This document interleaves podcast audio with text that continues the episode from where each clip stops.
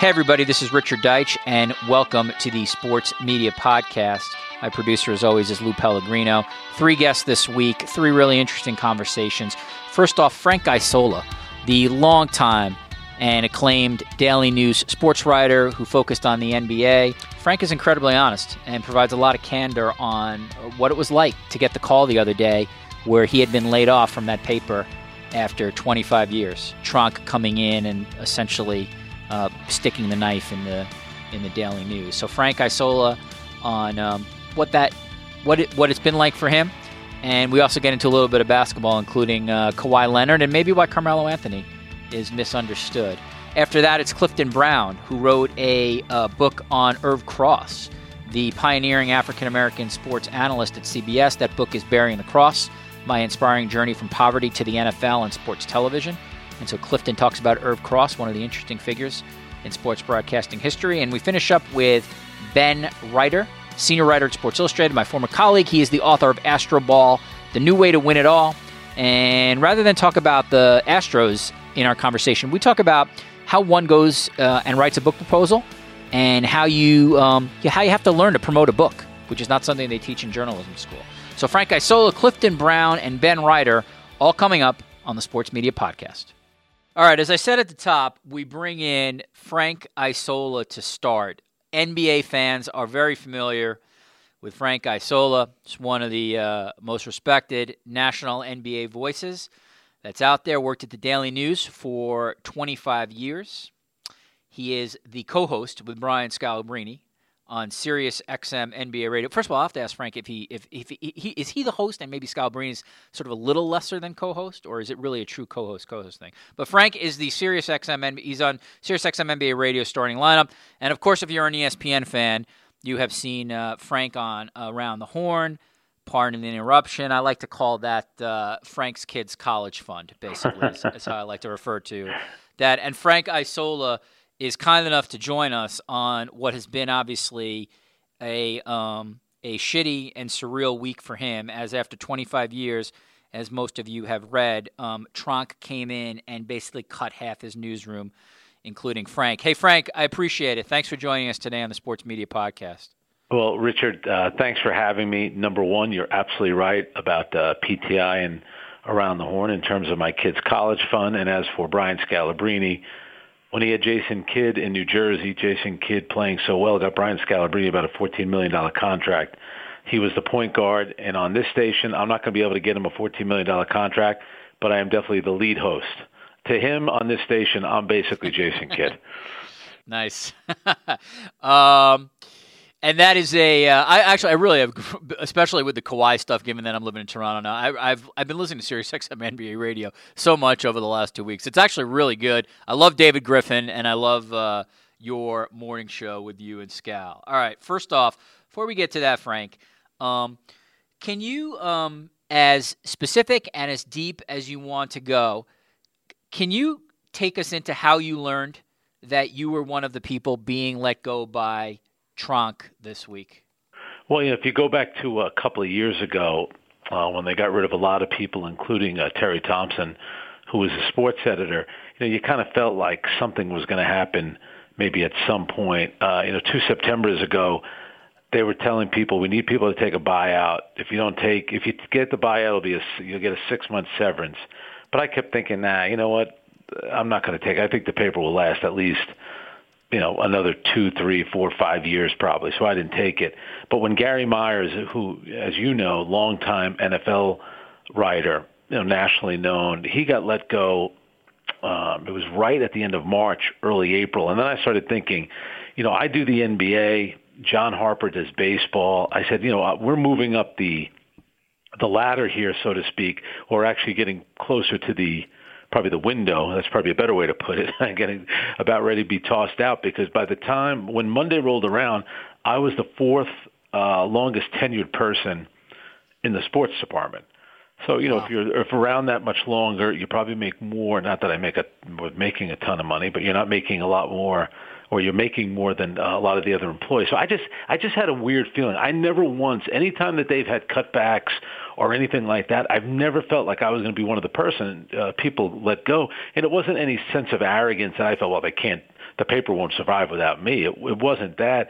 I just never. It was like the vibe I was getting, but I just had a feeling. And over the weekend, you know, I told my wife, I said, I think I'm going to get let go on Monday. I told a couple other people they didn't believe it, but in my heart of hearts, I knew it. And here's the weird thing, Richard. On Monday, I'm doing my radio show, and they're having a meeting at the Daily News at nine o'clock in the morning. And at nine o'clock, I get a, you know a lot of people are texting me that were at the meeting, and they're saying they're letting almost everybody go, and and things like that. So we actually started talking about it on the radio.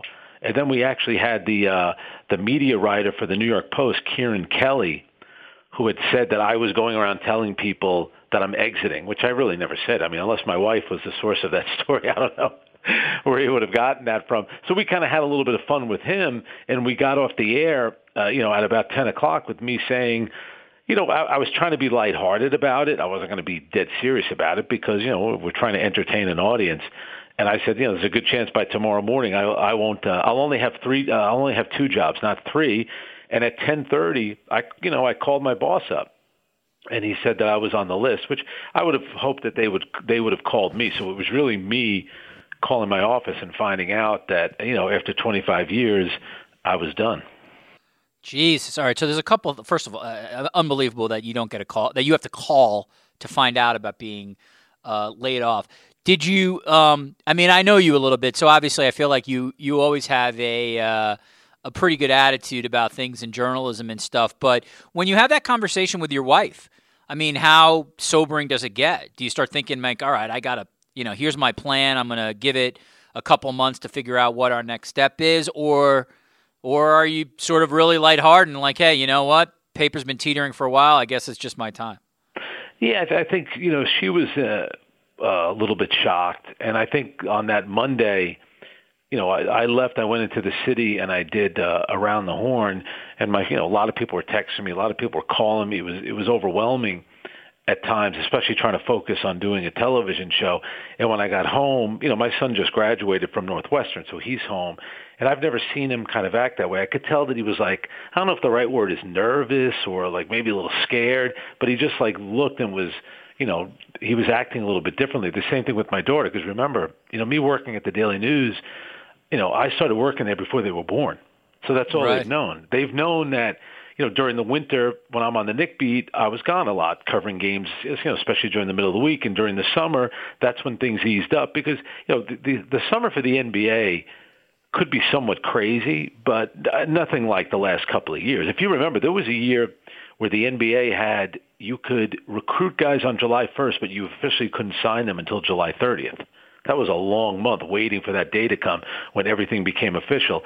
But really, for the most part, it was almost like a teaching job where you worked a lot between October and June, and then really July, August, and of course September as well.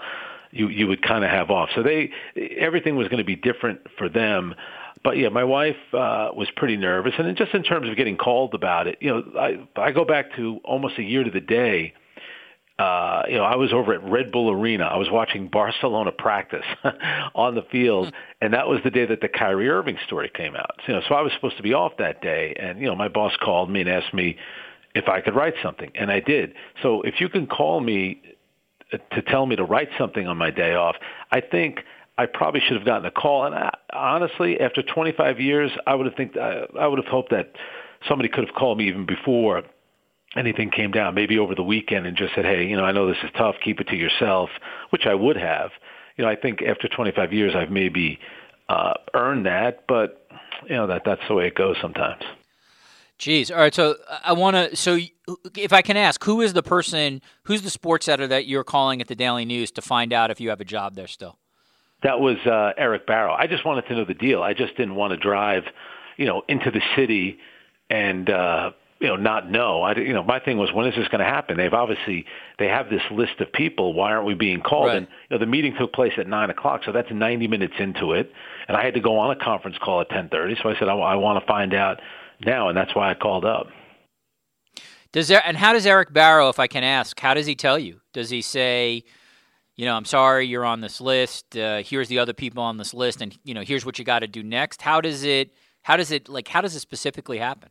Yeah, it, it, the whole thing is kind of strange because you know, number one, I've never had to fire anybody before, so I don't know what it's like to be in that position. I can only imagine you know that maybe some people enjoy it. I would imagine that most people with a heart don't enjoy it. So I don't envy anybody that has to be in that position. Plus, I've never been in that position before that I've been fired or laid off. So it definitely was a, a bit new for me. But I said, "What's the deal?" And he, you know, he sounded nervous when he told me. I don't know, maybe he thought that I was going to erupt on the phone and start screaming. But then I just asked him who was there. You know, well, I said, well, who are the people staying? And he told me the list. And, you know, for some of the people, I was pretty happy, especially Stefan Bondy, who's done the Knick beat for the last two years, whose father was it two or three years ago got laid off by the Daily News. Stefan Bondy has a, a son in high school, a daughter who's in middle school. He and I have become very close over the past couple of years. I think he does a great job. I think he's a very good reporter. I think he's a very good writer. He um you know, he's got good instincts. He's not afraid to be critical. I think he's got good, strong opinions. And as I told him, and when I spoke to him, I could, I, when I spoke to Stefan Bondy, you know, I could tell that he was like a little bummed out. He felt a little awkward. But I told him, I said, to be honest with you, Steph, I would have felt weird if they had kept me and got rid of you just because a I'm at a different place in my life and you really have done the, the bulk of the work the last couple of years. Like they, you know, you deserve to stay. So I was I was happy that uh, Stefan Bondy was one of the people on the list. But the conversation I had with my sports editor was actually it was pretty short and brief. Like I, you know, what was I going to do? I was going to start debating and trying to sell myself and why me and you are you crazy and start cursing. What what good was that uh, was that going to do me? So the conversation yeah. was. Uh, was very brief. When I got off the phone, I just uh, I told my wife she was like a bit stunned. My my kids who were both home were a bit stunned, and that uh, basically was it. Yeah, in terms of Stefan Bondy, you know there is such a thing as survivor's guilt. I mean, you know, you're obviously happy you have a job, but you're now working without your longtime colleagues, and for him in particular, I'm sure you know he's a smart guy. You look around, like who are you even working for? And what yeah. is this place uh, now? And we'll get into that a little bit. Does the Daily News uh, or does a management person or does somebody eventually let you know? Here's how you know we're going to give you severance until this date. We need you to come in and give your laptop. I mean, does that does, have those conversations happen yet, or is Tronc so back at, bass at, you know back ass uh, that they haven't even done that yet? Well, here's the crazy thing: as we speak right now, I did get a call um, from a woman in human resources uh, on that day, and she left a message for me. And I called back later on in the afternoon that day, that which would be, I guess, be Monday. I called maybe five times on Tuesday. I think I called three times yesterday, and I've yet to speak to this person. So technically, no one from Human Resources has told me that uh, that I'm no longer there, nor have they told me what the next process will be. So that that's also a little bizarre as well that they haven't really formally told me, and you know, like you said, with the a computer or you know any kind of severance or things like that. So that's that that has made the whole thing even like a little bit more surreal. I mean, I don't even at this point. I've sort of said my piece on Tronc online. I don't even know where else to go at this point. It, it just it, for everything. All right, so here's what I want to get to, Frank. We people who have followed the Daily News know that the the paper had been bleeding money for a long time. It was eventually sold for whatever that crazy price was, a dollar. And it seemed very clear this is what Tronc does. They buy these assets that have been really um, pumped, uh, bashed down, basically, and they're you know they try to use the the name of the paper for as long as they can with very cheap, generally speaking, non-union labor, and they try to get as much profit as they can out of it before it it eventually becomes um, before it folds or just becomes like nothing more than a in a content farm during your 25 years at the news, you started the Daily News when the the city was um, newspaper crazy. All the uh, you know, everybody was buying three papers a day. The news and the post were going at it, and slowly but surely, newspapers really started taking hits. You know, Craigslist, however, you know, many things you want to sort of point to. Newspapers not going into digital quick enough. Was there a point, Frank, during your years at the Daily News when it felt different? When you started thinking yourself, you know, once upon a time, like that was a lifetime job you had, but maybe at a certain point you're like, you know what, eventually this is going to end. Yeah, I, maybe I thought for me, but I, I don't. I don't think uh, for newspapers it it was going to. Maybe I think a little bit differently now. But you know, I go all the way back to you know, when I worked at the New York Post as a college intern, you know, I'm working there, and you know, Michael Kay is covering the Yankees, and Bob Klapisch is covering the Mets, and you know, you just had, you know, all these different people working there. When I went to the Daily News in uh, February of '95 uh, I'm sorry, February of '94, and you had guys like, um, you know, Mike McAlary was working at the front of the paper, and he became obviously a Pulitzer Prize-winning columnist. You know, they made two Broadway plays of it. One was an off-Broadway play by Dan Klores, the filmmaker, and the other one, Nora Ephron, turned into Lucky Man, the one that uh, Tom Hanks starred in. And you had Jim Dwyer, who was a big-time guy. Then, you know, in sports, you had all these big names, you know, uh, including Mike Lupica. So it was I mean, it was just a different, different time. Mark Kriegel was a young columnist back then. Ian O'Connor, yeah, Ian was, O'Connor was, yep. was starting. I mean, we had so many great people. I mean, there was a time if you go back to. I went to the Olympics in Greece in '04, and I could have sworn, I think with photographers, we had seven people. And I remember uh, Filip Bondy and Wayne Coffey saying like, yeah, we could really use like a couple more people. You know, the Times probably had 20, 25, but it was just interesting thinking that we we had either seven or eight people there, and then the last Olympics in Brazil, we didn't have anybody. That t- that tells you how dramatic uh, how dramatic things had kind of turned around. But I really think it's it's probably been the last three years where I figured my time was coming, just because of the people that they were getting rid of. And once my seniority went up, I figured, well, I got to be getting closer to the chopping block. And it, like I said, not because I was making a crazy load of money, but I was certainly making more than you know, if they're, they're hiring kids out of college. So I would think the last three years, I kind of saw this day coming. I didn't know when it was going to come, but uh, I, I saw it coming, and Monday was the day. How will how do you think New York will be impacted by essentially now only having one paper one paper in New York, not including Newsday, of course. One paper, let's say, covering the. Am I right about this? The Times doesn't cover the Knicks. Nope. The Daily News. Uh, well, maybe Stefan will cover the Knicks. But I, how do you, on a larger question, how is this going to impact New York sports? The fact that the Daily News now, you know, which has chronicled New York for ninety something years, essentially has whatever it has nine people left in its sports department. Yeah, and you know, if you go back to, I think the tabloid wars in a lot of ways are over now, and I think you know clearly yep. the Post Murdoch won. Uh, yeah, he he absolutely won, and I and to be fair, I think the New York Post really over the last ten years, I think kind of the tone of their coverage has changed, and I I really think for the last few years they've put out a, a pretty good product, and they have a lot of people working there. I'd say, like you know, if you look at the New York Post and you read it, it they act like it's 1985. You look at the Daily News with like you know very few pages, it looks like it's the year 2045 like right at the end of newspapers. The Post operates like the newspapers are still going strong, and to their credit, it's been very good. Like if you go back to early 2000s, really at the height of the Yankee Red Sox, that run that the two teams had, which you know every time they think about this, Richard, when the Yankees would play the Red Sox, the Daily News would send Roger Rubin, who was laid off I think three years ago, Roger Rubin would go with the Red Sox to their series before they came and played the Yankees, or before the Yankees went wow. and played them. He like you know Terry Francona almost thought of Roger Rubin as like a Red Sox beat writer. That's how often he was around. So and then when those Amazing. two teams would play, you know, we would a lot of times have eight, nine people there. I spoke to Leon Carter, who was a sports editor back then, and you know, so as of the other day, there were nine people left in the sports section. We used to send nine people to a Yankees Red Sox regular season game. I'm not talking about playoffs. I'm talking about regular season games we would send them to. Leon Carter reminded me during the Subway Series, and I got to be part of that. I'm talking about when they played for the World Series back in what year was that? 2000, right? Am I getting the years right. messed up? He said that every, you know, the nights of those uh, seven games, we had 32 pages. And as he said, probably between Monday and Friday, they're probably putting out a total of 32 sports pages.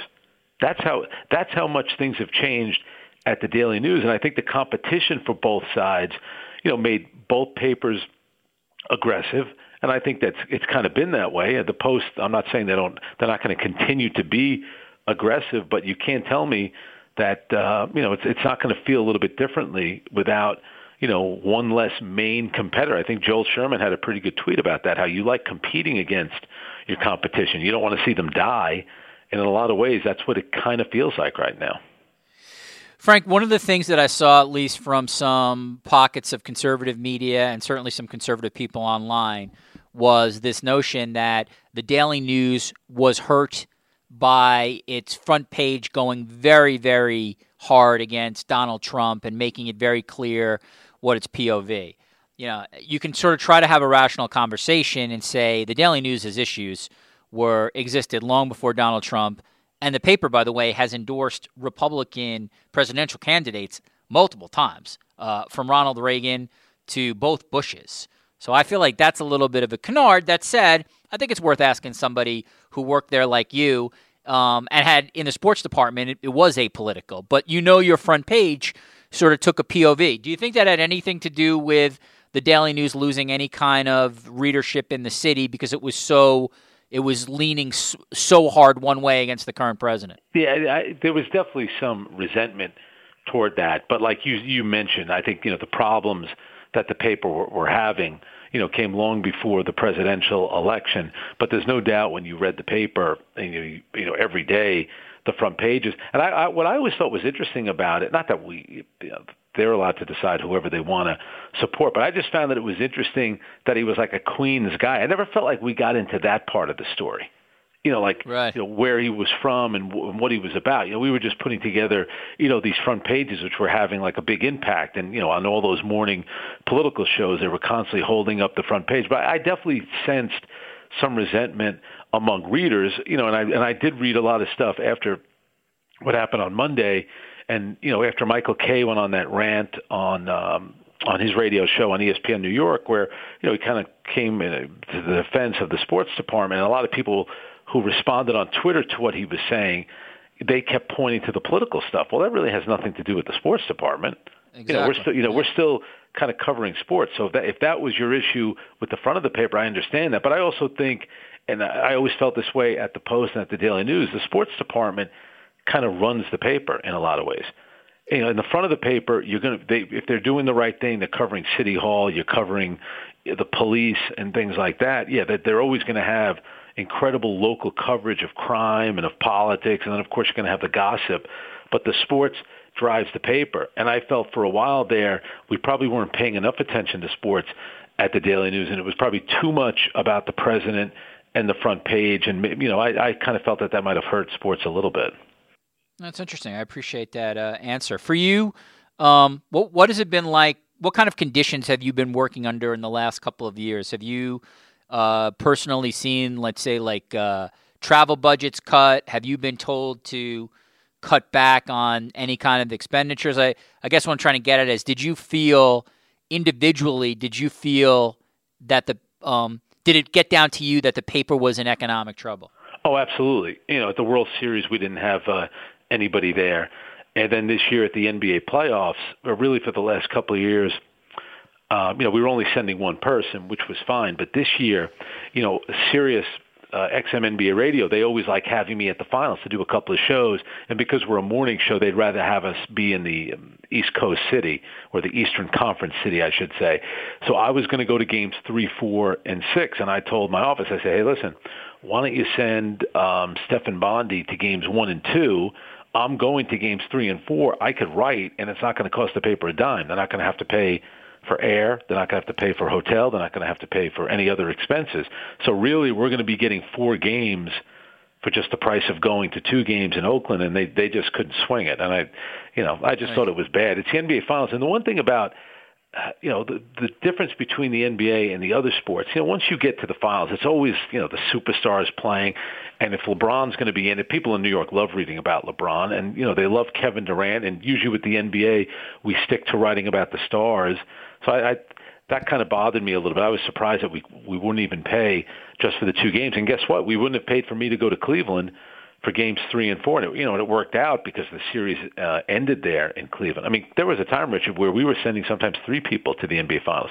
At the height of it in the '90s, you know, uh, my first finals was covering Michael Jordan's uh, the first of his last three, if that makes sense, from '96, '97, and '98. And at the time, you're you're kind of smart enough to understand that you're really covering Babe Ruth of basketball. Like you know that like as you're going through it, you know that Michael Jordan is a big deal and we covered it like that. Like in New York back then, there were two things that everybody followed in New York. It was the Knicks and Michael Jordan. And so when we went to the NBA Finals, we wrote about Michael Jordan every day. I'll, I'll always think my years covering uh, basketball for the Daily News, and of course Kobe and LeBron fit in this category, but not so much as Michael Jordan. Like anytime we were at an All-Star game, we wrote about Michael Jordan, and all we used to follow the Bulls, even if the Knicks weren't playing. We went to the Bulls uh, playoff series. That's how big of a deal Michael Jordan was, and that's how that's what the budget was like back then, because they we yeah. knew that the readers had this insatiable appetite to read about this, you know, once in a lifetime player, and it was it was well worth it. I think it was smart for the paper, and I was lucky enough to be at a lot of these games, and I always thought of it as a privilege. It was amazing being there. Frank, I, I, I, I find myself, unfortunately, I've asked this too many times, and not necessarily just on this podcast, but just to friends in the business. But, you know, you put out a note that says you're no longer at the Daily News, and you get back, obviously, this incredible feedback people saying, you know, it sucks, decision was bad, et cetera, et cetera. Is it, it, it has to be so weird though, right? It's almost like being at your own funeral in a way. What was yeah, that day like on social media where you're see it's I you know, I'm sure it's going to happen to me one day too. It has to be surreal. Oh, it, it absolutely is that. And, you know, a couple of people have said exactly what you've said, how it's like living through your own funeral. And the people that have reached out, it's been amazing how many people but first of all you get family members reaching out to you making sure that you're okay and then you get all these people in the business and there's people that you forgot about that you know that you had a connection with. And you know so many people were so nice with some of the things uh that they said. It got emotional i was walking back from uh around the horn. I always park my car near the lincoln tunnel. There's an nyp spot the spots over there. So I figure, you know what, I'm not going to fight with traffic in New York. So I always take like a pretty long walk, even in the rain, which sometimes stinks, and in the cold. But actually, like there was one point because I was done with the show and I looked at my phone and there were all these messages and I got kind of choked up for a moment just uh, just reading them because it was amazing what all the people were saying. And I kept thinking, man, I'm going to have to start being really nice to people. Like I don't know if I'm going to be allowed to be that miserable anymore because I can't believe all the nice things people were saying. We had a guy the probably you know it's weird and a lot of people who reach out to me i obviously know and some of the things that they said really meant a lot to me. But we were on radio the next day which would be tuesday and i you know i kind of opened the show by telling people hey what we talked about yesterday is true. You know i i ended up losing my job at the Daily News, and you know, I talked about it for a minute. I said, but, you know, I don't want to turn the show into you know everyone you know feeling sorry for me. We're here to talk about basketball, and you know, it, there was something going on with Kawhi Leonard and DeMar DeRozan even on Tuesday, so I wanted to talk about that. But a couple of people called up, and there was a guy Dominic who lives in North Carolina. He's from New York. He was in the military, and we had been talking. I I mentioned something about looking at my Marriott account and how many nights I've spent on the road, which is over a thousand. I, you know, and I said that's I basically spent three years, a total of three years away from my family. And I said that they, in the long run, they probably enjoyed it that I was gone for that long. but I said it's just a unique thing, and that's part of the job. And obviously, Brian is talking about being a player and what he does now and the time you spend away and being on the road. And a guy called up. He said, "Hey, I know exactly what you guys are talking about." He said, "I've spent a lot of time away too. Difference is I'm not staying in the nice hotels like you guys are. I was in the military." And he said when he was in the military, his mother used to send him copies of the Daily News because he'd read the sports section, and uh, it would remind him of New York. And he would read about, and he would read uh, my story. I'm actually getting a little choked up now thinking about it. Yeah, but that that amazing. like really meant something to me. You know, like yeah, that's, listen, all your friends cool. in the business and it means a lot what they say. But this is just you know like a stranger, and that's what the Daily News is, and that's what working for a newspaper is about. You're you know you're covering something like basketball, and you're covering the Knicks, and it's not the end of the world. It's for entertainment. And here's a guy who's in the military, and what makes him feel the connection to home is reading his newspaper from home. And he said that he would read me, and that really uh, that really meant a lot. Yeah, that's why you get into the business. I mean, it's not Yeah. to be for some people. I'm sure it's to be famous or to be on ESPN, but ultimately, most of the people I think both of us know you get in because you want to make a connection with somebody in a community. You want people to read what you and have it, what you want what you write to have an impact on someone's life. Uh, you know, and that's that's a really good testimony And, to and um, yeah, yeah. your story. And, and, and, you, and as you know, Richard, you know, when I started the business, now think about this: there's no cell phones, there's no internet, so it was just different. You know, everyone was getting their information from the newspaper, so the job had a little bit more cachet and the Right. status. And it, and it was just great. Like I, you know, I talked to Barbara Barker about it. You know, Mike Wise. We were all on the Knick beat together very early on. Steve Popper. And, you know, we came along at a time when you know, Patrick Ewing was on the team, and Charles Oakley, and Derek Harper, and Larry Johnson, Jeff Van Gundy had just become the coach, and he was around the you know a little bit older than us, but we were all around the same age, and we were just very fortunate because it was like a mature group of guys that could be difficult to deal with, just in terms of not every day they were going to be so media friendly, which was fine but it was a very good working environment. Every game that they played mattered because when they entered the season, everyone thought they they had a chance to win a championship. And Jeff was very good, as you as everyone has seen over the years. What the rest of the country has seen from Jeff, we saw that at an early stage. He was very much aware of the media's job. He would debate us on stories. He I thought he made us a lot smarter and a lot better at our jobs because he would really come after us and question why we do stuff. And he would he would love sitting there after practice. His line would be, "All right, turn your recorders off," and then he would start talking about what we wrote and why you should look at it this way. And it was just it was very educational, and it was just a different kind of job. And that's not to say that it, it's still not a good job, but with more media, there became more reporters, and it really came, became more of an access game. I, I, I think the business today is more about making sure that you have access to people as opposed to really reporting about them. I, I think that's the one major change so far. Did Jeff reach out to you? Have you heard from him? Oh yeah, yeah, yeah, yeah. Jeff's Jeff's a good guy. Jeff's uh, Jeff's funny. The way Jeff is on TV and stuff, he's uh, he's a yeah, it's guy. not. It's, Jeff's uh, it's a lo- he's uh, he's really good. yeah, it's a little bit of a of a shtick. It's a good shtick though. No, Um, no, he's no. how- I, I get that, but he's also, you know, the one thing I always say about Jeff, and it was uh, always a great story. You know, he got accepted to Yale, and he attended Yale for a uh, one semester, so he's a very bright guy. Then he has the great story. You know, when he was at Yale, um, he was in a class with Jodie Foster, and all of a sudden one day the Secret Service came running into the class, and that was because the president had been shot, and then of course John Hinckley said he did it to impress Jodie Foster. So he was actually at Yale when Jodie Foster was there. Wow. Yeah. No, I mean, I'm saying like the there's the on-air shtick, but I, behind the scenes, that Van Van Gundy's a very good guy. Actually, there's a lot of things that he's done that I think people don't know about that. Uh, um, you know, people be impressed by, including his support of the WNBA and some um, and some other stuff. Oh, I, I, Um, absolutely. how- it was like yeah. just the point. Like it was just that it was very, you know, he was trying to make it as a coach at the same time that we were all kind of trying to Yeah. make a name for ourselves in the business. It was just interesting the way it went, and it was also really cool covering Patrick Ewing because you were covering a superstar player and the challenges of that. Because Patrick was a nice guy, but Patrick wasn't going to be very open with you in the media. And I'll never forget, you know, my second year on the beat, I'm standing in a lot the visiting team locker room in Dallas, and I hear, you know, my name, Frank, Frank, and he must have said it four times. I finally turn around, and he says, "You don't, turn, you don't respond when people say your name." I didn't realize he was. I didn't think he knew who I was yet. So he wanted my attention for something that he wanted to ask me. Like that's you know that's kind of how like Patrick Ewing was. Like he just didn't have that kind of relationships with port- he, reporters. He was great to deal with, but when he was saying my name like four or five times, I remember sitting there thinking, I know he's not talking to me. It must be some somebody else named Frank in the locker room. All right, two more sort of journalism ones, and then I want to finish on basketball. Um, how do you how do you feel about Tronc? I want to just ask that open ended. Well, I, I think I think the disappointing part is, um, you know, last week I was in Washington D.C. and I was uh, I was down there for PTI, and I'm also doing my radio show when I'm down there. And as I walked through the hotel, you know, they have newspapers available for free, which is actually pretty cool.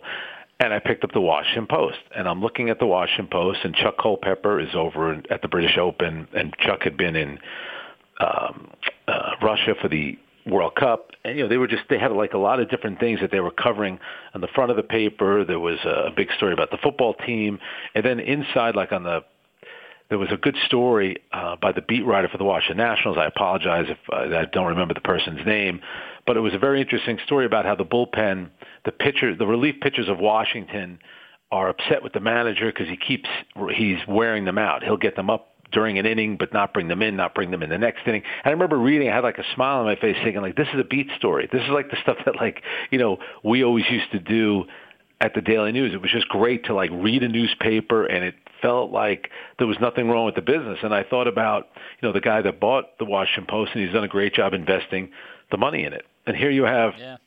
the Daily News where they bought it, but I just don't think they bought it to put out a good product. I, I mean, you're getting rid of John Harper. He had been there for 25 years.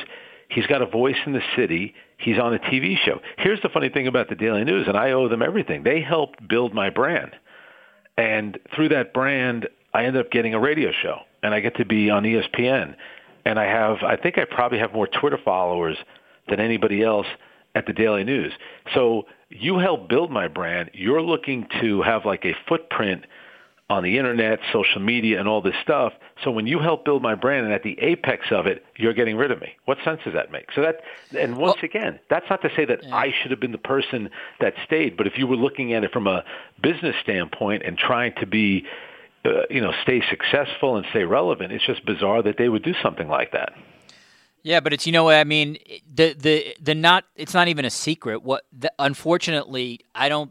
I think it's very clear. Tronc is not interested in journalism and not interested in journalistic brand building. They're interested in strip mining these properties to get as much revenue yeah, yeah. as and they can before they before they end the properties. You're right. You know they're a, they're not, in my opinion, and I think it's shared and validated by people much smarter than me. They're not interested in investing in journalism. They're interested in getting as much profit out of a journalistic enterprise as possible. That's Ex- what their that's their business. Exactly. And then you know you look at Rupert Murdoch and whether or not you you know agree disagree with his politics. You know he has put a lot of money into the New York Post, and I'm sure that they're Absolutely. losing money. But look look at their paper. You know Mark Cannizzaro. Yeah was at all you know was going to be at all four major golf tournaments. We didn't even go to the Masters. Forget about the British yep. Open. We always used to go to that stuff. You know, so they're in, they've they've made investments in their paper. That's the weird paradox about Murdoch, right? Is that like there's a lot of really awful things about him. At the same time, there's very few people that wealthy who love newspapers. It's yeah. it's crazy. And, and and that's what I always felt. My my feeling about the Daily News was always going to be, well, there has to be somebody out there who's got when I you know when you were hearing that Mort Zuckerman wanted to get rid of the paper, I always felt there's got to be somebody out there with a big enough ego and a big enough wallet that's going to want kind of the cachet of owning a New York paper, which is definitely what how Rupert Murdoch is.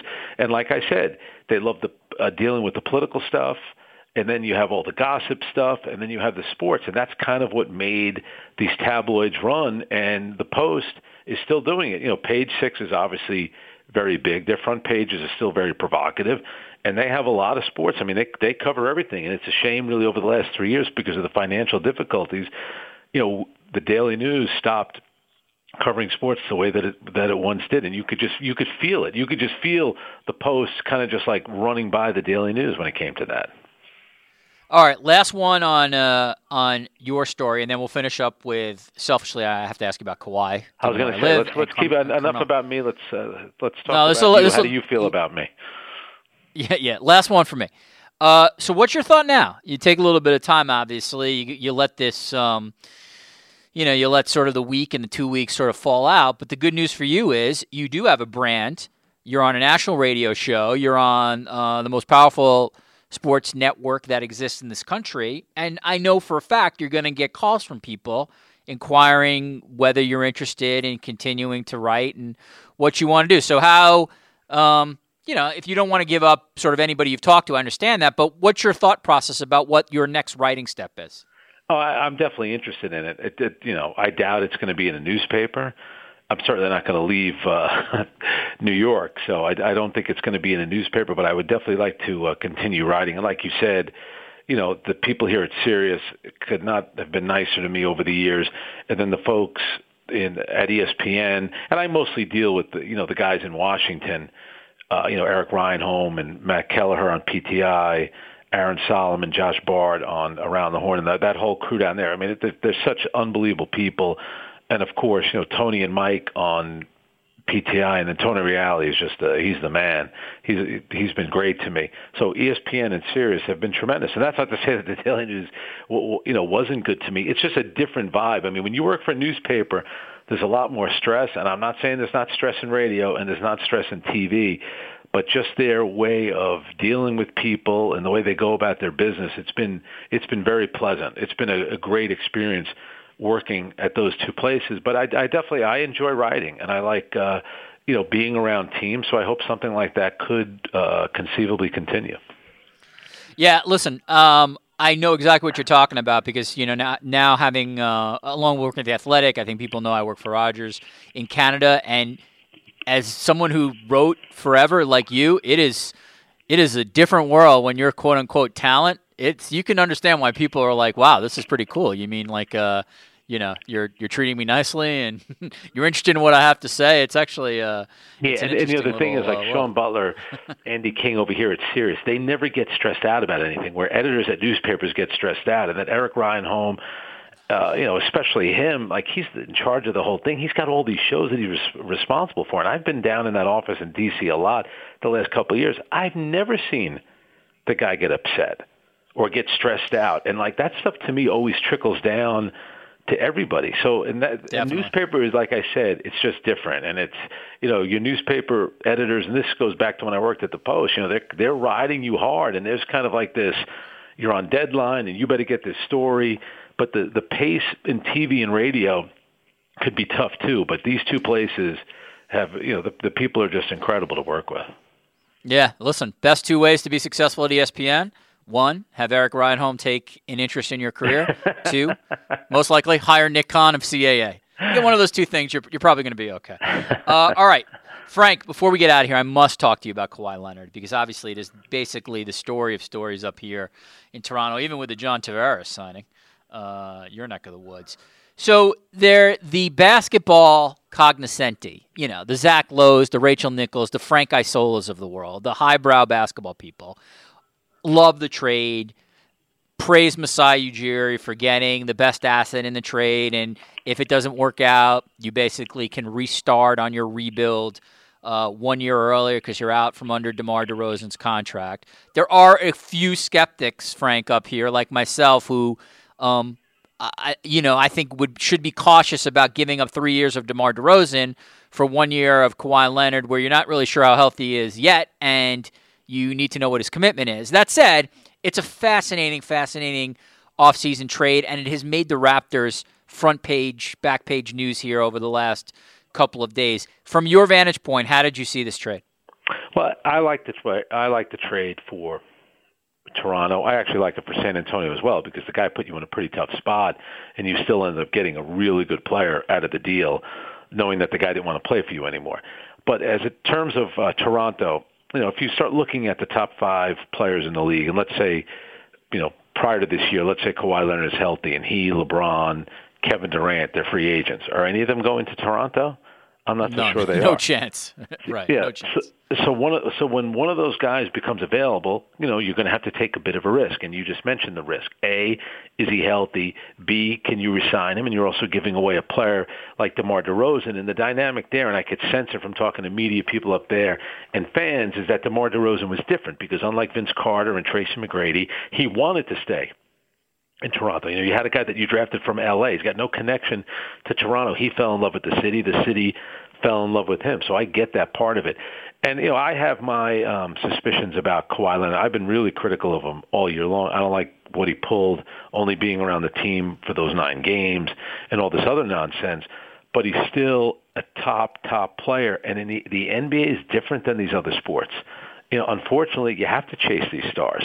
You know, who's going to the finals every year? Who's winning championships? You have to have star players, and I think you know, Masai took a risk, obviously, but that's the only way to get a guy like Kawhi Leonard. So I was, I, it, I'll tell you what, the press conference for Masai, I felt for him a little bit because you know he had been in Africa, and you know he's there with uh, President Barack Obama. Barack He's probably, he's Yeah. probably thinking like, how great is my life right now?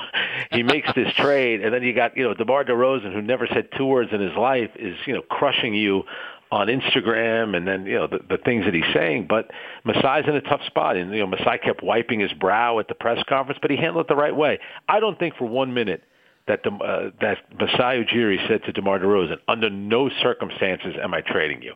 I do not believe that for a minute. But he's also not going to get up there at the press conference and turn it into, no, DeMar's not telling you the truth. So Masai was kind of in a tough spot. And he just kind of he kind of sucked it up a little bit and just kept saying, hey, my job is to try to make the team better. And ultimately, that's what it is. It's not like they you know, DeMar DeRozan got traded for Courtney Lee and Michael Beasley for salary cap reasons. right. I mean, he did get traded for Kawhi Leonard for crying out loud. It's a pretty good player to get traded for.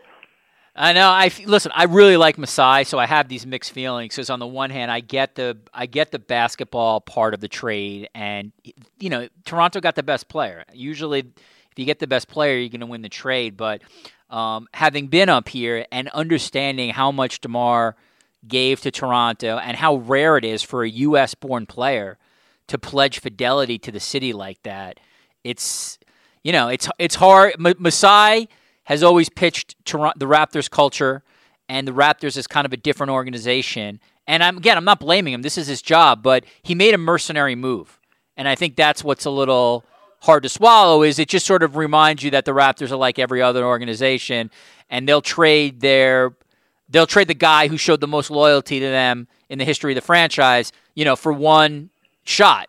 Uh, yeah. You know, a, a, a pretty interesting shot, but all the same, essentially a one single season shot to win the title. Yeah, but I also think this too. I think a lot of the players, you know, don't even though they might go to Toronto twice a year, and in the case of Kawhi Leonard, he would only be going there, you know, one time, and you know, you're you're in and out of the city. Now he's going to be up there, and I think when he gets a chance to realize that it's a big time city, that it's a team of Canada, not just of Toronto, not just Toronto, yeah. and, and you know the marketing possibilities and things like that. You know, it could certainly change his feeling. Plus, for Kawhi Leonard, why wouldn't you want to be in the Eastern Conference? Because LeBron is in the West. I, I think I think it's the last active seven MVPs. So I'm including Dirk and Derrick Rose in that list.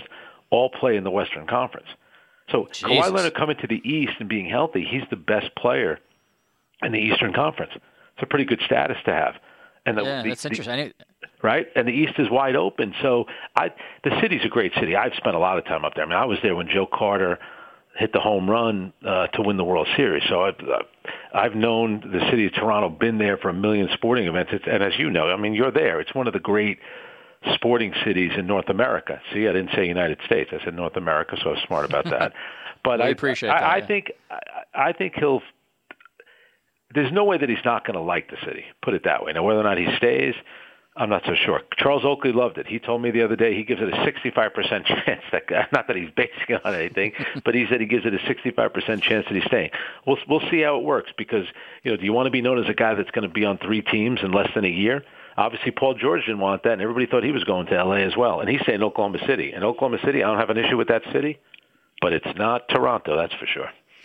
Yeah, it's it's going to be great to follow this team this year because every single day is going to be kind of Kawhi watch. Um, last one for me, and again, I appreciate your time.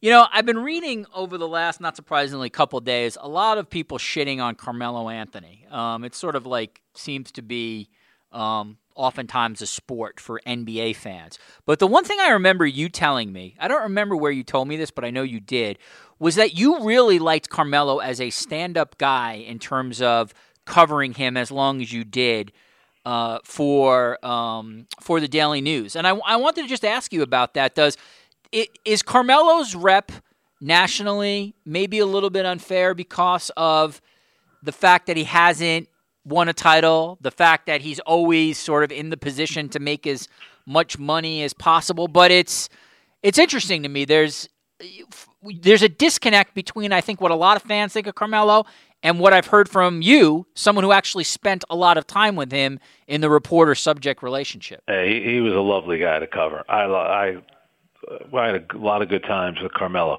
Very professional, always accommodating. I always said this about Carmelo. You know, he's standing around his locker after a game, and if somebody had come in, you know, there was an out-of-town reporter from wherever, male, female, old, young, and they're in the back, and they might come out of you know left field with a question never once will belittle the person or look at them as if to say, like, who the heck are you asking this question? He was always very respectful to everyone in the media. I think the mistake that Carmelo made was what, when he first came to the Knicks, if he had just waited until July when he became a free agent, the Knicks would not have been had to trade all the players they had. Kind of like what happened with LeBron in LA. The only difference is they were trading those players to try to get Kawhi, and they would still have LeBron. But if Carmelo had just waited until the following July, I think that would have uh, that would have been much better for him. And I think that would have been better for the Knicks. Because remember, when he got to the Knicks and they put a really strong supporting cast around him, and they had a guy like Jason Kidd in the locker room who really ran things, and Carmelo kind of fell in line. Carmelo finished third in the MVP that year. The Knicks won the Atlantic Division. Now they had a disappointing second round series against Indiana and ended up losing, but Carmelo had a great season. Now he's not the same player he once was, and I think that the mistake now he's making in his career is that he should embrace the idea. Now, I think he's going to be a starter when he goes to Houston, but being a six man is not the worst thing. Manu Ginobili's done it. When Dwyane Wade went back to Miami, he was a six man. You can still be a great player. It doesn't diminish what he's done in his career, but I think he has kind of this stubborn pride in himself that being like a six man is somehow this awful demotion. It's you know he was starting in Oklahoma City and wasn't playing in the fourth quarter. That was better for him. Wouldn't you rather be like a six man and maybe you're in the game in the fourth quarter? So I I think him being stubborn about that, I think that's a mistake. But I do think that he gets mocked way too much by people. He loves to play basketball you know he's a, a terrific scorer and are on the right team. He could be a big help. And this year, that he'll be under a lot of pressure. You know, assuming he does go to Houston because they lost Trevor Ariza, a very good two-way player. So Carmelo will likely get a starting job. Offensively, we know he can do it, but he's going to have to do something for them at the defensive end as well. All right, Frank. Listen, I, I appreciate the time today. You certainly did not have to do this. Um, I know it's been uh, a pretty, not a pretty. I know it's been a tough week. I have no doubt, though, that you are going to land somewhere, um, land somewhere in terms of uh, in terms of your writing. I selfishly hope that we are colleagues one day, and um, and people will continue to listen, watch, and read you. And uh, I think you got the right idea. This is not the end at all. It's just basically, you know, the turn of one long chapter into into another one. And as a New Yorker, it makes me sad because I do think the Daily News while while it was struggling and dying, I think Tronc officially killed it the other day, and that's really hard for someone who loves newspapers to uh, to um, to see. But again, I appreciate your time today, and uh, and thanks for coming on the sports media podcast. And then, Richard, I, I appreciate that, and I also appreciate the fact that you've always been obviously very supportive of me, but also of all newspaper reporters, and you know the, the way that you handled the stuff that happened at ESPN when all those people got laid off. And I know that was sincere, and I know that people appreciate all that. So uh, keep up the good work, and hopefully the next time I'm on a podcast with you, maybe it'll be after uh, the Knicks win a championship in a couple of years. How about that? Might be uh, 2027, Frank.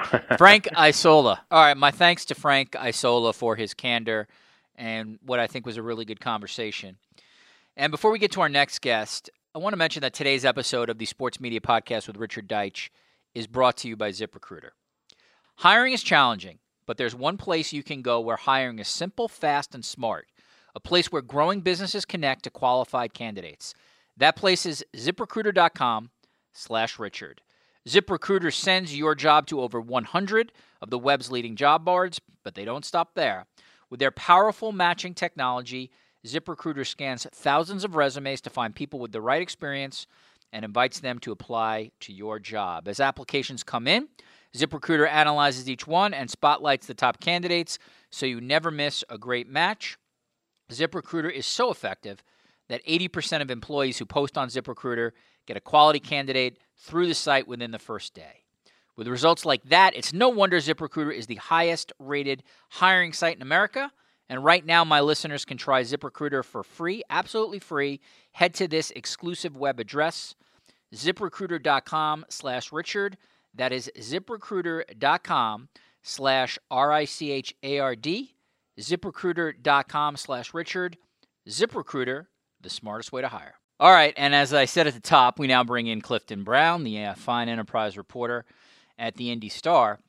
And we're talking to Clifton today because of his book, Bearing the Cross My Inspiring Journey from Poverty to the NFL and Sports Television. That is a uh, book on Irv Cross, who's really one of the more interesting figures, at least in my opinion, when it comes to sports broadcasting and specifically the NFL broadcasting. And Clifton Brown joins us on the Sports Media Podcast. Clifton, um, uh, here's where I want to start. The, the world of television today, uh, we see African American men across the networks as analysts, whether it's former players, former coaches, you know, from uh, Charles Barkley to Tony Dungy to Charles Woodson. But that was not the case when Irv Cross first came to network television in the 1970s. Can you um, can you give me a sense first of what that from your talking to Irv, from your writing the book, what was it like when he was first hired? What was the reaction and how much of a pioneer was he? Well, he was definitely a, a pioneer in his field, as this book uh, entails. He was really the, the forerunner, the first uh, African American to be on a national uh, sports program as an analyst. And Irv had done TV work in Philadelphia before he was hired by CBS. Uh, almost accidentally, uh, someone saw him give a public speaking engagement, like what they heard. That led to him doing some radio work and then some TV work in Philadelphia while he was still playing for the Eagles. But when the concept for the NFL today uh, became a reality, uh, it was a risky proposition for CBS. They decided intentionally that they wanted to have a woman who was Phyllis George, an African American who became who was Irv Cross, and then of course Brent Musburger, the professional traffic cop who could tie kind of tie everything together. And then later on, they added Jimmy the Greek, which added a whole other element to the show. But it was a risk, and it's fascinating to me that Irv was the guy chosen because he wasn't a superstar player. He was a two-time right. Pro Bowl player and a decent player, but not a superstar. They could have gone with a Jim Brown or Gale Sayers or someone like that. But they were convinced CBS was from his work at CBS in Philadelphia that he had the right stuff, the right persona, was knowledgeable enough, and was congenial enough that he would work. And it turned out to be a stroke of genius putting that team together. Clifton, what was the genesis to write his life story? Um, did did someone from Irv's camp contact you, or is just this a figure who you always thought was interesting and could be explored in book form? Yeah, I did think Irv was interesting. I grew up in Philadelphia, um, so I was familiar with Irv uh, being a guy who knows Eagles history and Philadelphia, obviously, sports history, and then getting into business myself. But it was really accidental. Uh, I wanted to write, I was looking for book ideas. I felt like I was ready to write a book. I submitted some ideas to the publisher at Skyhorse who I ended up working with, and he liked the Irv Cross idea the best. And I had never met Irv Cross until we started working on this book project. So once Skyhorse decided they wanted to do a book on Irv Cross or that they thought it would be an interesting book, I contacted Irv. We met in a hotel room in Philadelphia when he was being put into the Eagles Ring of Honor, and we just hit it off. We talked for a long time about his life, uh, his career, and he told me he always wanted to write a book, but had never obviously done it, and he felt like it was now or never, that he was getting to the age where if he waited too much longer, it would never happen. So we decided that we would work together, and it went from there. That's interesting. D- did Irv, during the course of your initial conversations, did he did he offer any kind of opinion, Clifton, on the fact that nobody had come to him prior to do some kind of long form? Because if you think, if you just step away, first af- prominent African American on um, as an analyst in sports broadcasting, a former NFL player, and a great college. Like he's got a really, really interesting story. Yet he's one of these guys in history. Like if you don't write this book, I'm not saying he fades away and we don't remember him, but it, we, you know, we don't get the kind of richness that your book delivered. Yeah, it's funny, Richard. Uh, Irv is one of the most humble people I've ever met. I'm not just saying that because I wrote a book about him. I mean, he is unusually humble. And one of the reasons why his television career didn't continue after the NFL Today show ended in a significant way is that he didn't pursue uh, other TV jobs after that ended. He didn't have an agent uh, that he was working wow. with. And he's a highly educated, intelligent man and just decided he would go into other fields. You know, he became an athletic director. He worked in business. He was never seduced by the glamour of TV because this is not his personality. So when you talk about no one ever doing a book on him before now, even though Irv wanted to write a book, he's just not the type of guy to make 10, 15 phone calls trying to get someone interested in doing a book on him. He just wow. kind of feels that, well, if it's, if it's not meant to be, it's not meant to be. He's a very religious guy.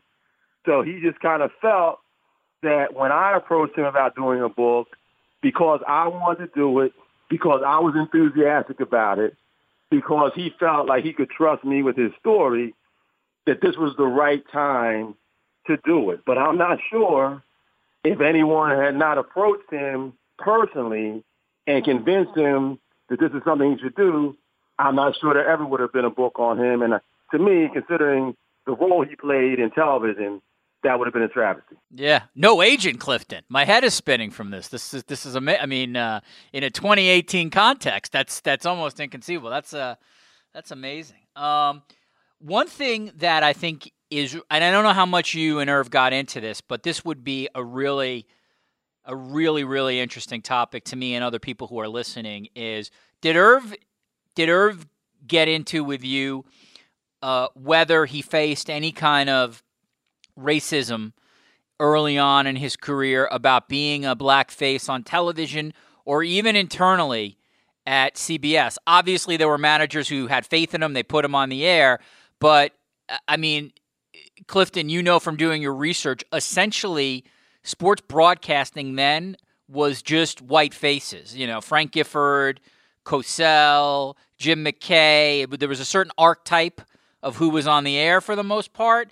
And that archetype, usually in sports broadcasting, did not include um, either black men or black women.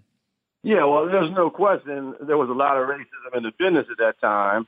And he knew for sure that if he didn't do well, he felt that that would be a setback as far as any other African Americans getting a chance after him. So he certainly felt the pressure of that. Uh, he never talked to me about a lot of backlash he got from viewers, you know, hate mail and all that type of stuff, because I think he, some of it helped. He's been on television before in Philly, and people kind of knew who he was, and he was part of a team with Brent and Phyllis and the Greek, where some of the attention was deflected from him. But he definitely knew at CBS. He talked to this anecdote in the book about when he finally got the job at CBS, or did get the job, named as a guy he went they went shopping for clothes for him and they kind of wanted him to wear you know a gold chain and have his shirt you know unbuttoned you know two or three buttons and he was going to be the kind of hip you know cool black guy and that's not right. Style and he told them that I'm not dressing that way you know I wear a suit and tie I don't wear gold chains and if I have to do this to be on the air I'm not going to do it and he kind of he definitely believes that had they not already been far down the road and he had not already signed his contract and they were doing promotional hits about the new NFL Today team, he thinks they may have replaced him. But it was almost too late to wow. do that, so they just said, okay, uh, so you said you wear whatever you want. So those were the type of stereotypes he was dealing with when he took the job. And again, he knew that if he didn't do well, it would be a setback for other African Americans behind him to get an opportunity. So he certainly felt that pressure the whole time he was on the NFL today. Wow, I mean that's some crazy stereotyping shit. I mean, putting a guy in, you know, certain, uh, uh, you know, no collar shirt, chains. I mean, that that's straight out of like a bad '70s film. That's that's that's doesn't while it doesn't surprise me, it's still kind of crazy to hear in 2018. When I uh, when I did my research, Clifton, before talking to you, there was a piece that Sports Illustrated did on Irv in 1996, and he was, um, you know, they were sort of uh, he at that time he was the athletic director at Idaho State. Um, you know, and in one of his post uh, CBS jobs, I believe, by the way, making eighty nine thousand dollars a year. Uh, keep that in mind for from a former television uh, uh, salary. And one of the things, and I wanted to get your take on this, was in the piece the writer uh, for Sports Illustrated writes about CBS firing Brent Musburger during the 1990 NCAA Final Four, very famous firing in sports broadcasting. And that's when Irv thought his days might be numbered. Then they moved Terry Bradshaw and Greg Gumbel into the studio. They demote Irv to game analyst. Then in the spring of 1992, CBS Sports president Neal Pilson tells Irv Cross they're not going to renew his contract. Irv Cross offers to take a pay cut but the network says no. Uh, that's amazing to me. Did her? I, I, I, you know, I haven't read your book, um, but I am sure that you get into that. That must have, uh, after all those years of service, for CBS to be that cold. That that that must have been a pretty big shock to the system for Irv. Yeah, it was definitely a blow to Irv, but he he could see it coming. I mean, you know, Richard, like when your shelf life runs out, whether it's in the business as a whole or for whoever you're working for, there's really nothing you can do or say to change that momentum. They're going to go in another in a different direction. How many times have people heard that we're going in a different direction? And once that decision is made, it doesn't matter who you are. But yeah, Irv was very loyal to CBS. When Fox got into the NFL, uh, Irv was still working for CBS, and a lot of people were jumping to Fox. Irv had a contract with CBS. Uh, he wanted to honor that, and he did. And once his contract was coming to an end, they decided, CBS, with Brent already being gone, Phyllis was gone, Jimmy the Greek was long gone. He was the last holdover from the old school NFL today. And again, they felt it was time to bring in another face. And yeah, he was hurt by it um, because he had been loyal to CBS. But knowing as Irv is, once it became a fact that there was nothing he could do, he simply moved on. But yeah, he. I think if he had to do it over again, would he have been a little more aggressive, uh, trying to get another job in TV? I think absolutely. Would he have gone to Fox uh, when he had an opportunity to do so? Probably because he loved working on TV and he loves the game of football. But there are so many other things that Irv Cross can do. I mean, he was an honest student at Northwestern. Um, as you mentioned, right. he's been an athletic director. Uh, he's run a financial business. He's he worked at Campbell Soup as an executive when he was playing for the Eagles. So he is not just a sports guy. He is a well-rounded man, and he just decided that well, now's the time for me to use my other school, my other skills, and he pushed his ego to the side. Again, some some people are once you're on TV, I think most people are seduced by it. He just never, even though he was one of the largest figures in TV, sports TV at one time, he was never seduced by the glamour. So, as Clifton said, um, after CBS, Irv Cross goes to Idaho State. He's a athletic director there for a couple years. He becomes the director of athletics at Macalester College in uh, St. Paul, Minnesota. He's the CEO of Big Brothers Big Sisters of Central Minnesota. That's part of his um, that's part of his post CBS life. He was a honor student in Northwestern, obviously an incredibly bright guy who um, had these careers actually after CBS. I mean, um, you know, for some people, getting becoming an athletic director would be essentially the ceiling, but that's sort of Irv's uh, second and third act.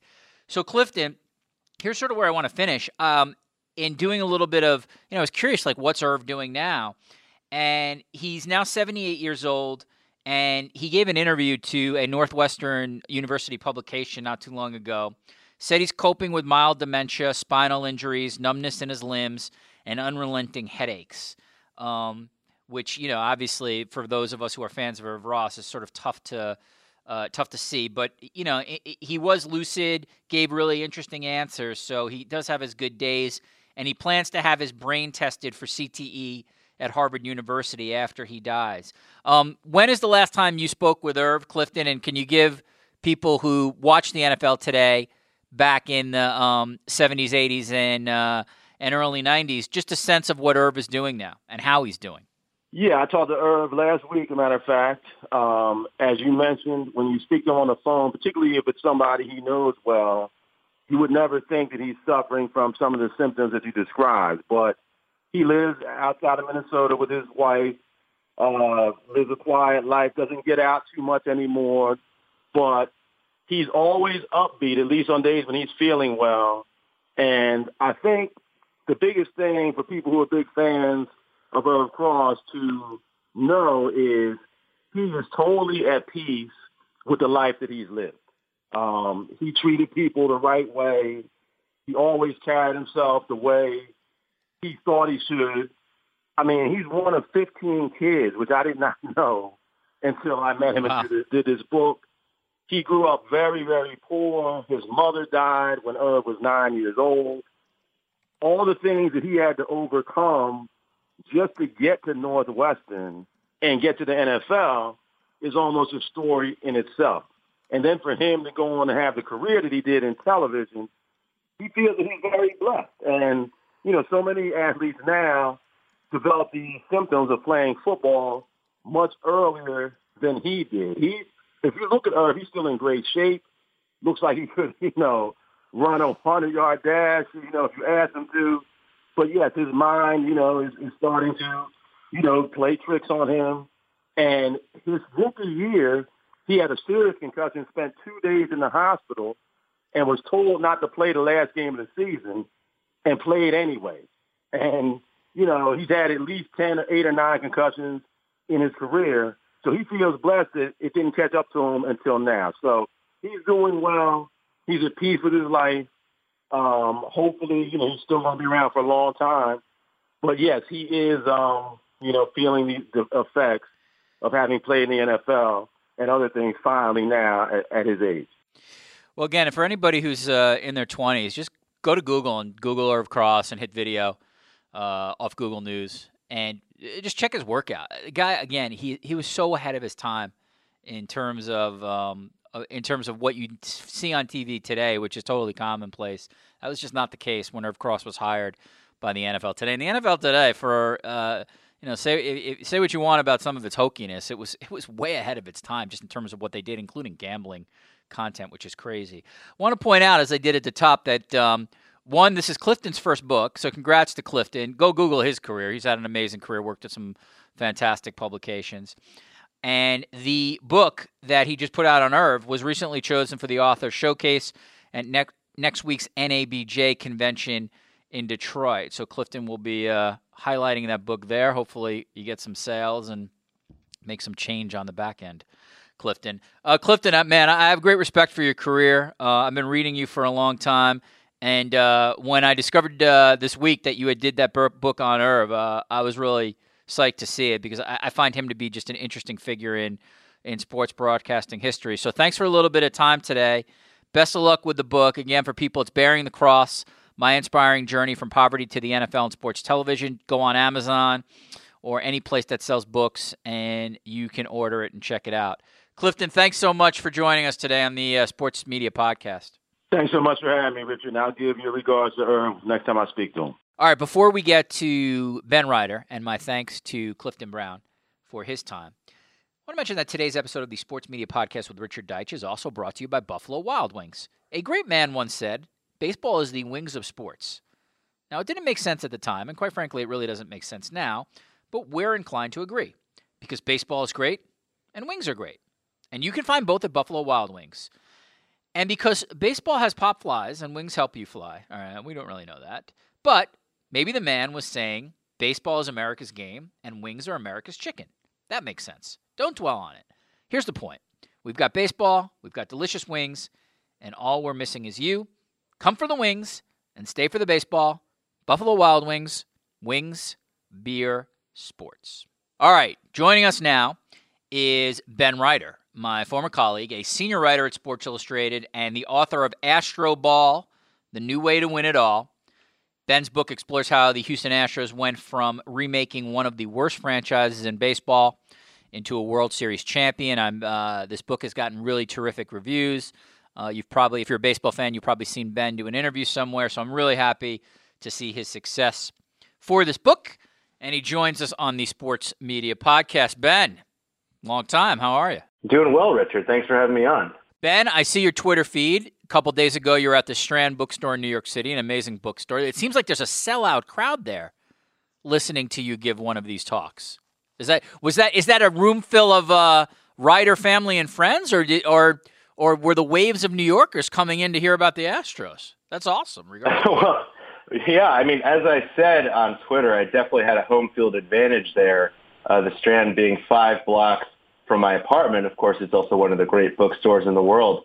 Uh, but look, I was stunned by the turnout. I certainly had a lot of family and friends there. But it turns out there were sleeper cells of Astros fans, not just in Houston, but around the country. It's a huge city, of course, just waiting through the dark years uh, for a success like this. So we certainly had a lot of baseball fans and real Astros fans coming out as well. It was a pretty unforgettable night at a wonderful place.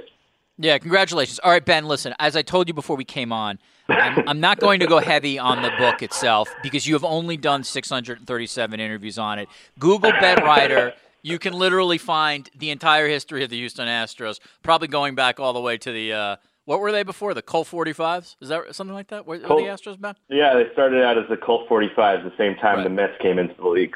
Right, right. Yeah, yeah. Bet you'll trust me. There's an interview somewhere with Ben where he gives you the history of the Colt 45s. I'm sure. But what I want, what I want to talk about, and this is really interesting to me, is is the behind the scenes of how you how you actually get a book together. This is your first book, mm-hmm. right, Ben?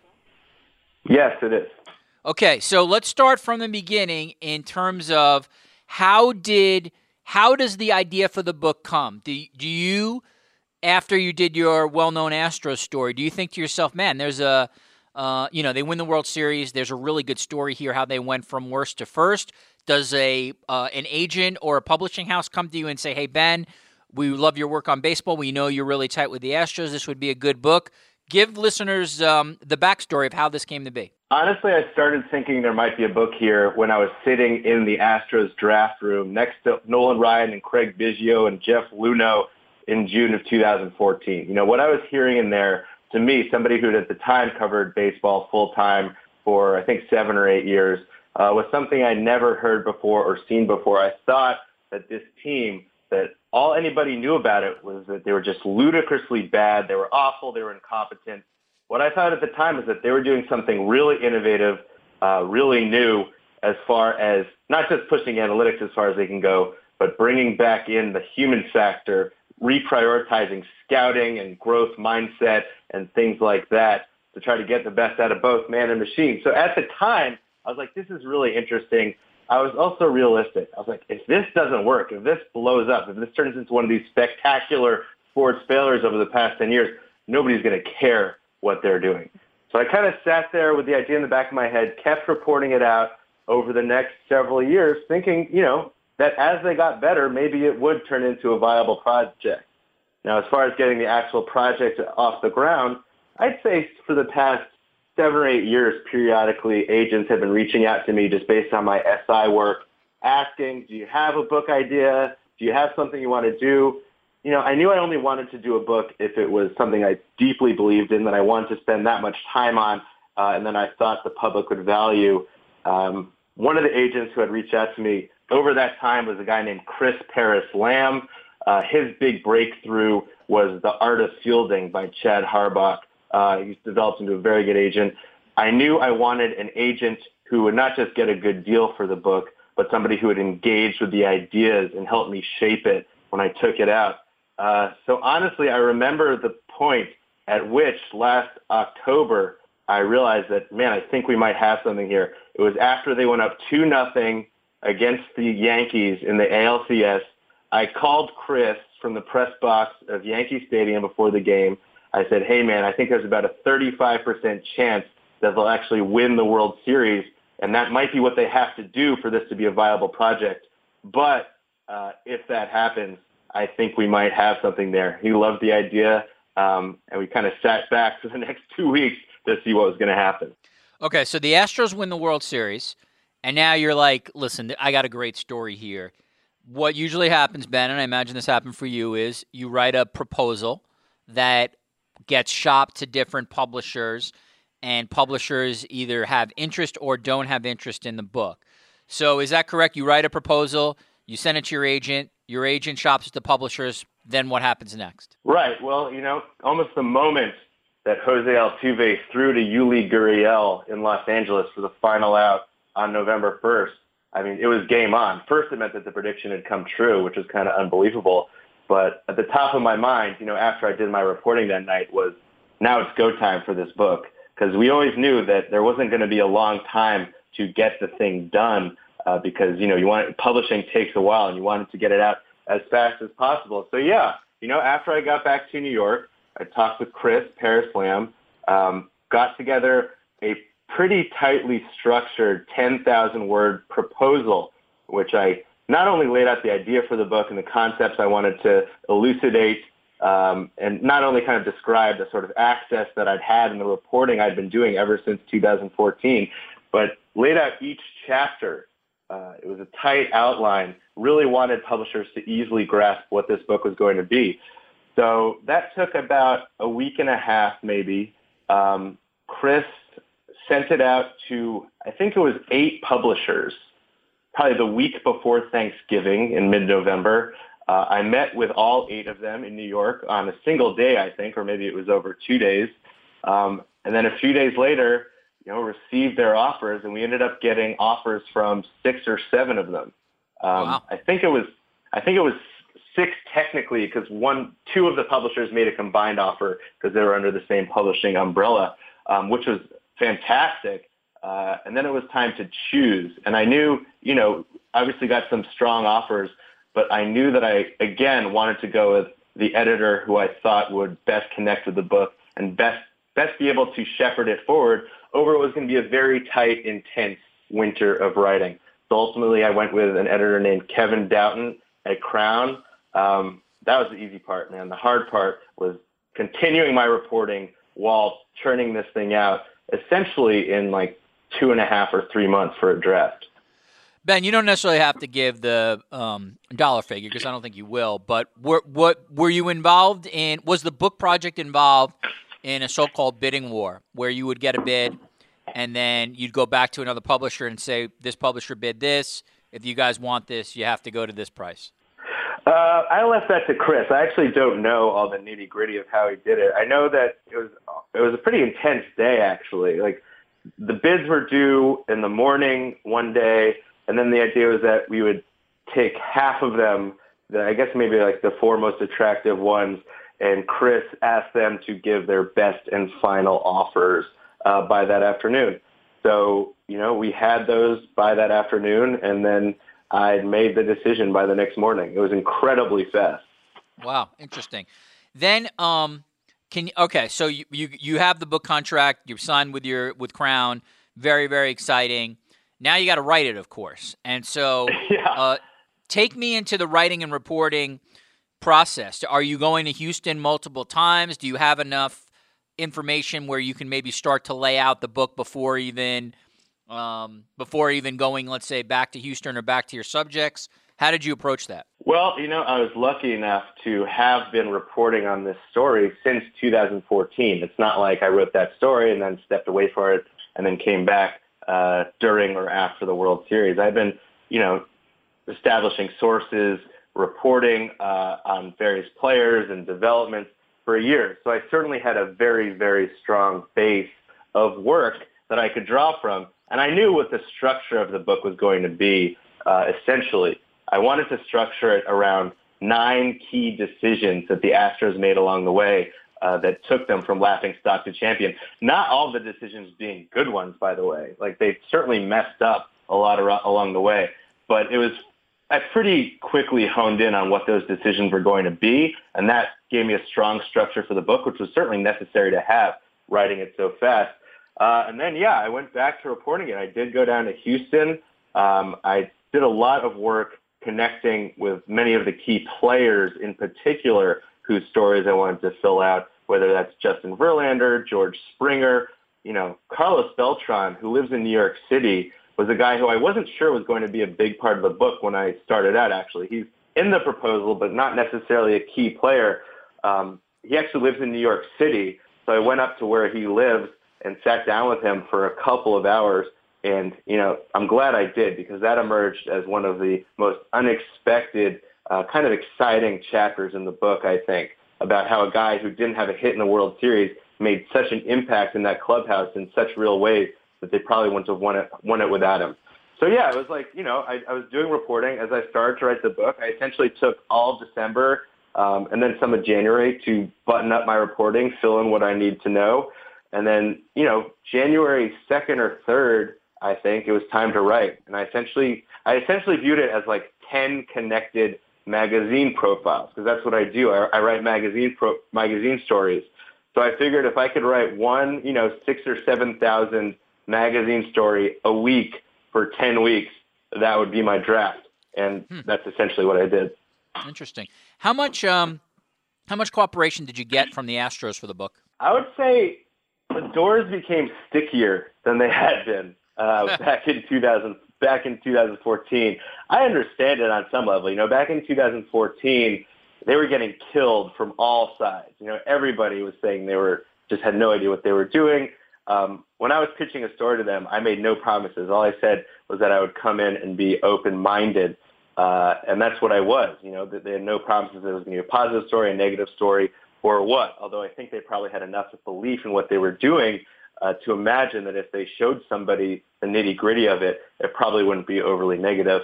Um, as the years went on, look, it's a reporting job. I'm a journalist. The book is not not endorsed by the team. It's not authorized by the team. But I'd established my sources. I'd established relationships with a lot of the players. You know, George Springer certainly knew who I was. Verlander knew who I was. Uh, so I didn't necessarily need those endorsements when it came time to uh, do that final stretch of reporting. So I want to talk about book promotion. The book um, has its launch date.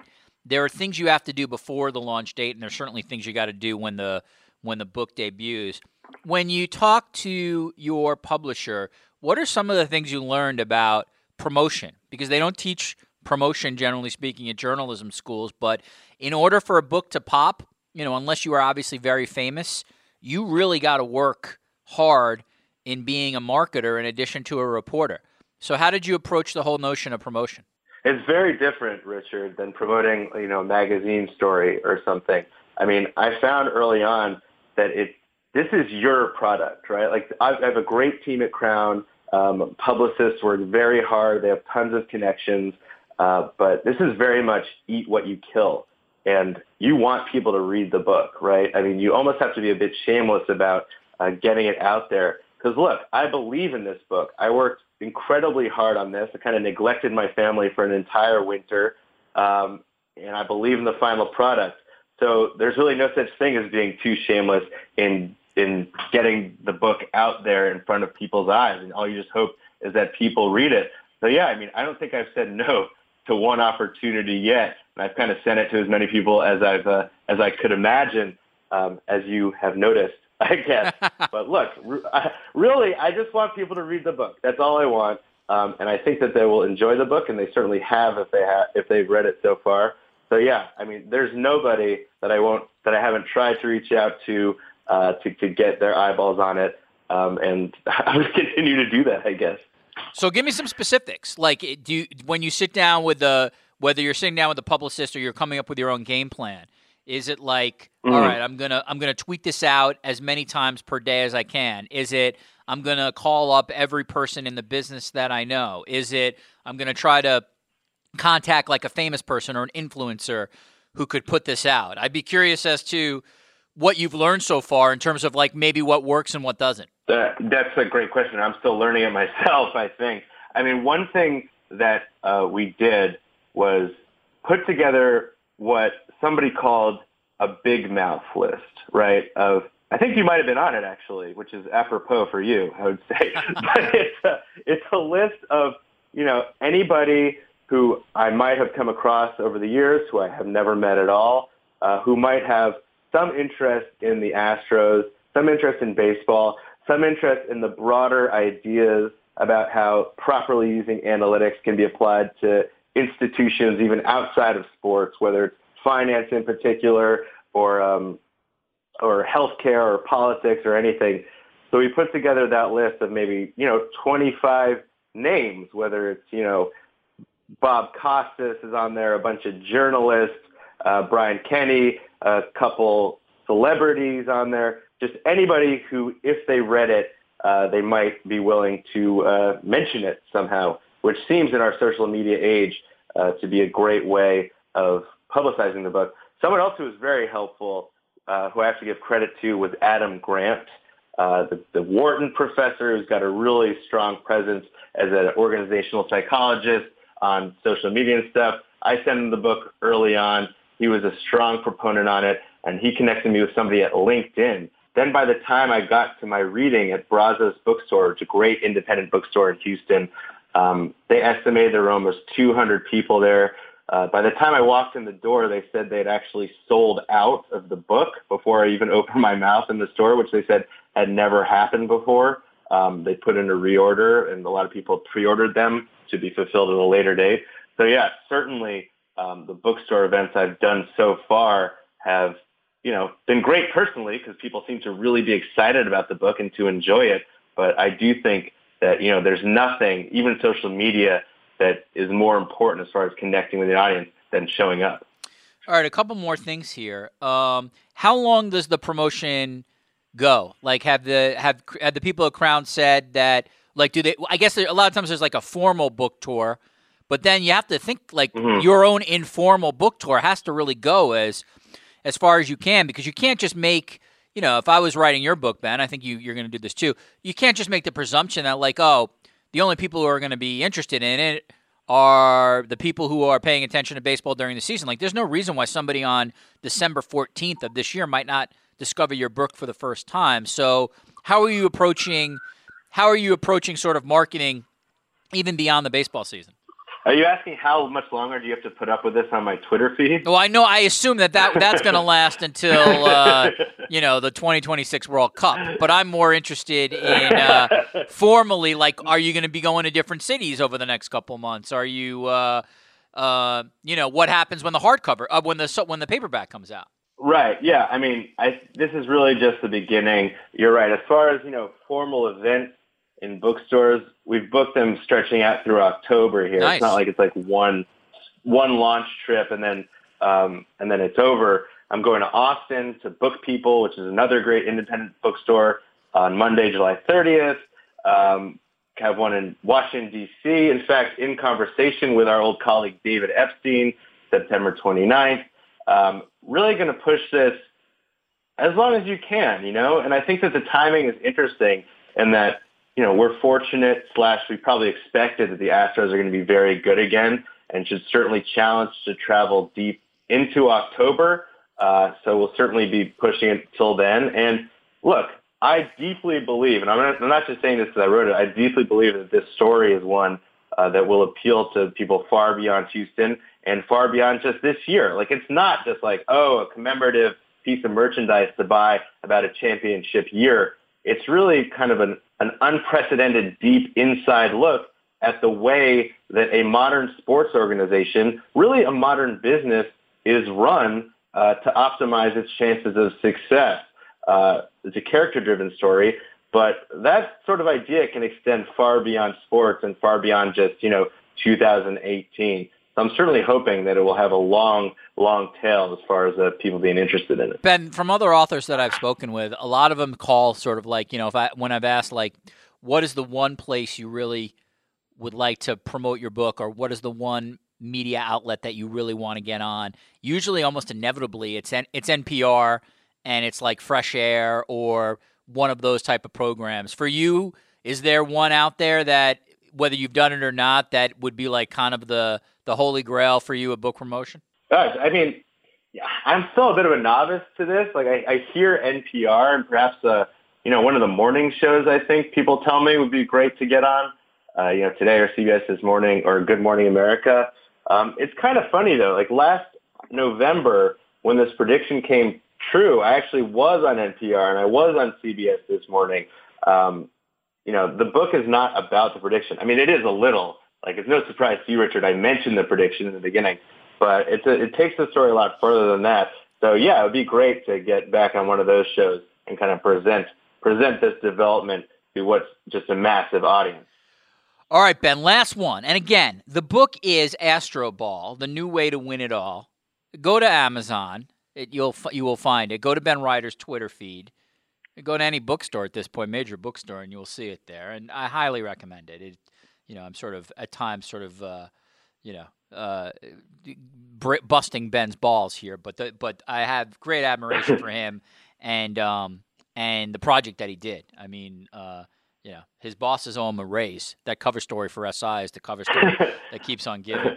Um, so the, I agree with that. Yeah, no kidding. The uh, the last one, Ben, and that is, um, I think there'll be some people. There's a lot of young people who listen to this podcast, young people who are uh, who are in the um, the business of media, certainly sports media. And do you have any advice for them, in, for those who eventually want to be authors? What what what for you um, is something as a first time author that you really learned, and then maybe you even wish that you knew prior to this entire project? Huh. Well, I mean, I would say that I actually learned something from the Astros, from the way that they did it.